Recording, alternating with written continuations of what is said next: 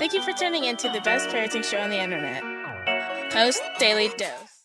Hey, what's up, Facebook family? Welcome to another episode of Post Daily Dose with me, your trusted parenting advisor, faithful guidance servant on the healing journey. What's my name? Big Papa Bryan Post. Looking a little, looking a little uh, frayed with the dreadlocks today. It's a little hot here in Chico, California. Um, 105, freaking hot. I mean, it's uh, contrast that to Crescent City, which is uh, 65. I see why people vacation up there a lot. But anyway, I hope you guys are doing fantastic. Uh, this is one of those days where I literally feel like one of those Yuba City chickens. You know, the wild, if you didn't know Yuba City, wild chickens run around all everywhere. I feel like one of them Yuba City chickens just running around with no head. Woo! Plus, it is hot. So, anyway, um, wanted to talk to you guys today about how to deal with your child when they don't like your decision. Um, very common, I'm sure, that many of you encounter. Your children don't like your decision. They throw tantrums. They get upset. They get scared. They get sad. Hello, Mimi. So lovely to see you and they yell and scream and cuss and hit stuff and threaten to break stuff and um, happens all the time i'm sure in your world. And so you know i just went through a little situation with a kiddo um, kind of did not did not like at all his parents decision but at the end of the day it's the parents decision. So how do you deal with that? How do you deal how do you help your child deal when they don't like your decision. And here's the thing I always want to layer this because it's very, very important. It has to do with boundaries and limits. And so there's a big part of parental guilt and shame that plays out in our difficulties with boundaries and limits and enforcing them. That, that is really important. When you set a limit or when you say something's going to be a certain way and your child rebels against it, if you become stressed and you become guilty, you start feeling guilty, you are likely to give in. And if you give in, you set a precedent. You set a precedent that is unfair to you and it's unfair to your child. Now, if you become stressed and you start threatening your child, because this would probably be one of the most common approaches to dealing with our children when they don't like our decisions, is you threaten them more now, the problem is that it's like what Bruce Perry says anytime we encounter a novel event, we perceive that event as a threat until deemed otherwise. I'm going to say that again because it's really, really important. Anytime you encounter a novel event, the brain perceives that event as a threat until deemed otherwise. That could not be more understated today or overstated. What's the word? I'm not sure. Anyway, when you ask your child to do something and they don't like it and they rebel, hello there, Johnny from Michigan. I bet it's much cooler in Michigan, but maybe it's hot there. What's the temperature in Michigan, Johnny? When you when you make a decision and your child doesn't like it, the reason they don't like it, now listen to this, is because initially their brain perceives it as a threat. And what happens when the brain perceives something as a threat? it immediately constricts into survival. So we go into a state of fear. And if the state of fear climbs too high, we tap into our brainstem and we drop into our trauma. So this is, oh, Johnny, it's smoking in Michigan also. Bless you. Hope you can get to uh, the uh, Great Lakes and cool off a little bit. Man, I sure did enjoy my time at, um, where was that at? I was in Michigan a couple, last year? Was it last year? I think it was last year. Last May um, it was at one of the resort, Lake Traverse, Traverse City, Traverse City, Michigan. Hoo, hoo, hoo. I need to go back there. That was so pretty. That water was so pretty. It was amazing. So when your child perceives that decision or that request as a threat, they become stressed and they drop into their amygdala, and their amygdala potentially opens up the brainstem, could open up trauma, could open up any manner of things. Here's the key the key is that you can't allow yourself to get overwhelmed. This is where we go, this is where we get off track. This is where we go astray.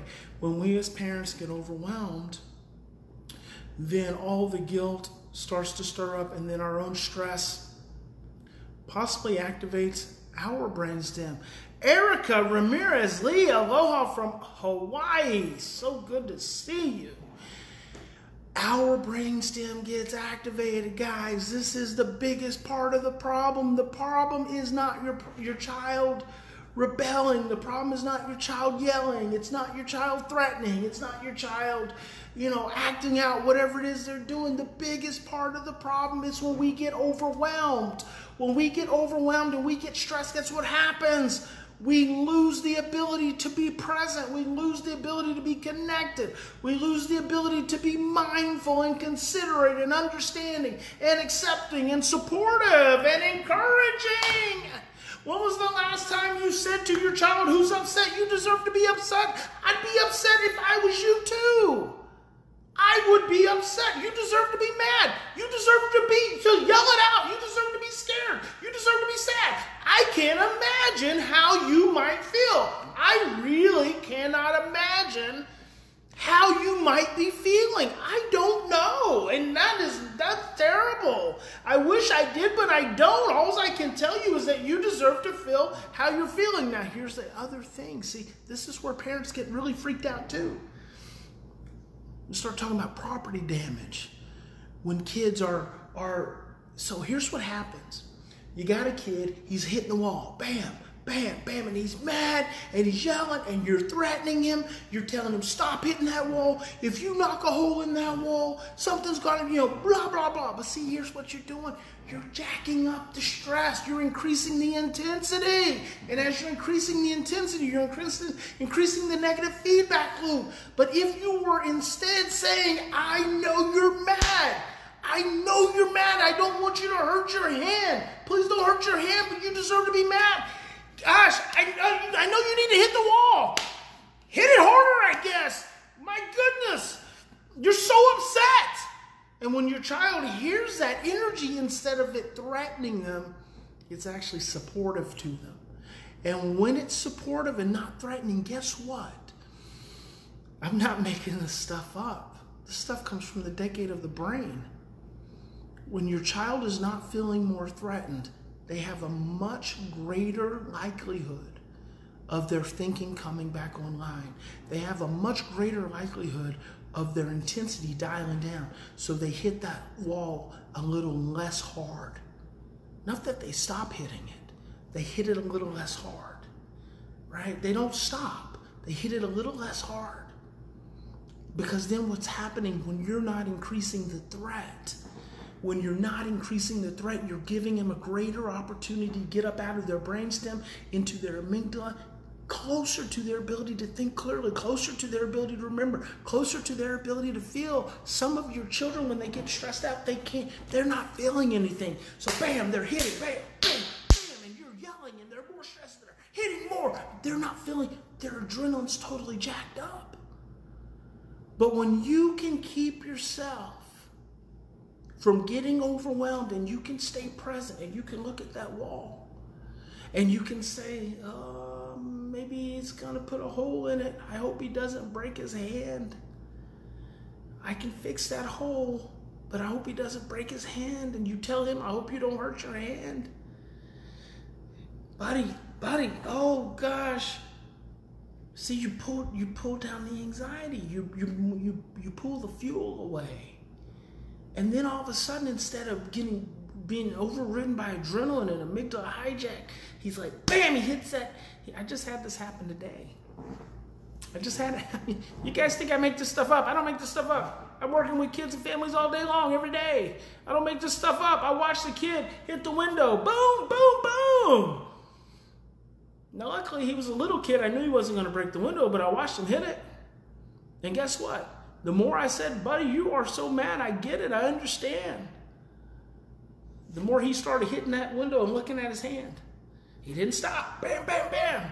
But he started looking at his hand, and guess what? As soon as he starts looking at his hand, it's all over. It is all over. Now, am I prepared for that window to get broke out? Yes, I am. I'm prepared. I'm not going to be happy about it. It's going to make me really sad. It's going to make me really scared for him. But I'm prepared. But then, more than anything, because I am staying regulated, because my thinking is online, I can actually gauge the intensity that he's hitting it. If he's just tapping it hard, it ain't to break. I don't have to get all stressed out. I remember the first time that happened was a kid in my group home. Hello, Betty Joe. Hello, Tammy. And hello, Jason. The first time that happened was with a kid in a group home in Virginia. He, he, man, he, he's a little amygdala got switched. He was drinking some hot chocolate at the kitchen table, and he just went bam! He smashed that coffee cup up against the wall. Hot chocolate went everywhere. All the other kids were like, this is a new kid. All the other kids were like, oh my God, what happened? What happened? What happened? And I told him, you guys get out of here. Get out of the kitchen. Didn't say nothing to him. Get out of the kitchen. They turned around and they exited. That's what relationship does. Relationship allows you that kind of power. That's what relationship allows you power. Not power from the need to control, but power with the ability to influence. See, big difference. So once I shoot him away, I went and I just stood by the counter and I just stood there and I just kind of looked at him and I kind of looked away and kind of looked at him, didn't say anything, and he was just sitting there. I think I might have said, dang, buddy. That's about it. And then he got this little shard of, of, of, broken glass from the cup and he started kind of scraping his forearm, scraping his forearm. He ain't, he ain't gonna slit his wrist. He's just scraping it. He's just scraping. Guess what?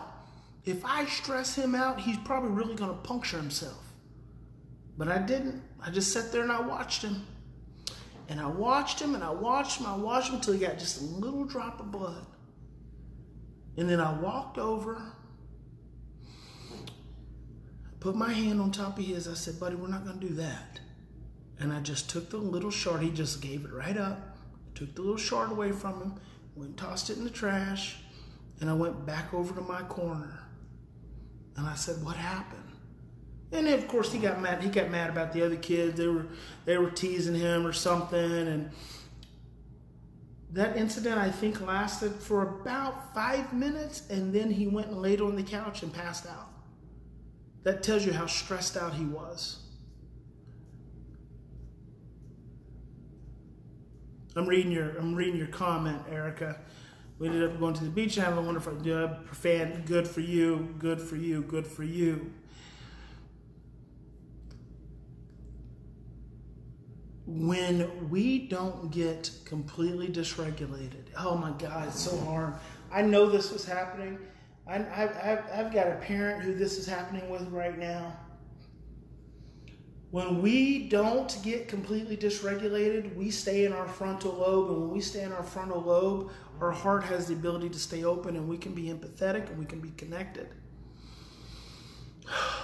We can be understanding. Doesn't mean we don't get a little scared. I felt sad for the little boy today. I felt sad for him, and I told him, buddy, I don't even understand. I don't. I don't. Under, I've never been in your situation, but I get it. I get why you're upset. You deserve to be upset, and, and I'll talk to him later about it too. But when we are stressed, we constrict into survival, and that's what your kids do. Your kids constrict into survival. When your kids constricting, constrict into survival, they're not feeling pain. They can't care about who they hurt or what they break. They don't care. They're in freaking survival. The challenge is for us to stay out of survival ourselves. When we can stay out of survival ourselves, we keep our heart open to love, and love is where your real power is at. Love is where your real understanding is at. Love is where real healing is at. That's where that that's that repetition through love is so powerful. It, it creates change instantly. Instantly. In any given situation, we always have two choices. You can continue to react from the same blueprints of stress, fear, and overwhelm. You can continue, you can continue, you can continue, you can continue. Or you can stop, you can slow down. You take three to 10 deep breaths or 100 breaths. Slow down and choose love. I hope you guys will choose love at every possible opportunity. And when fear gets too big and fear drives you, it's okay. Don't beat yourself up. Don't shame yourself. Don't blame yourself. Just learn from it and do better the next time. Relationship. Relationship is the single most important thing. Focus on the relationship, and you can get through anything. God bless each and every one of you. Big Papa loves you. Hope you have a fantastic evening. We'll see you guys tomorrow. Crazy times, crazy times around here, but I'll probably see you tomorrow. All right, good night, everyone.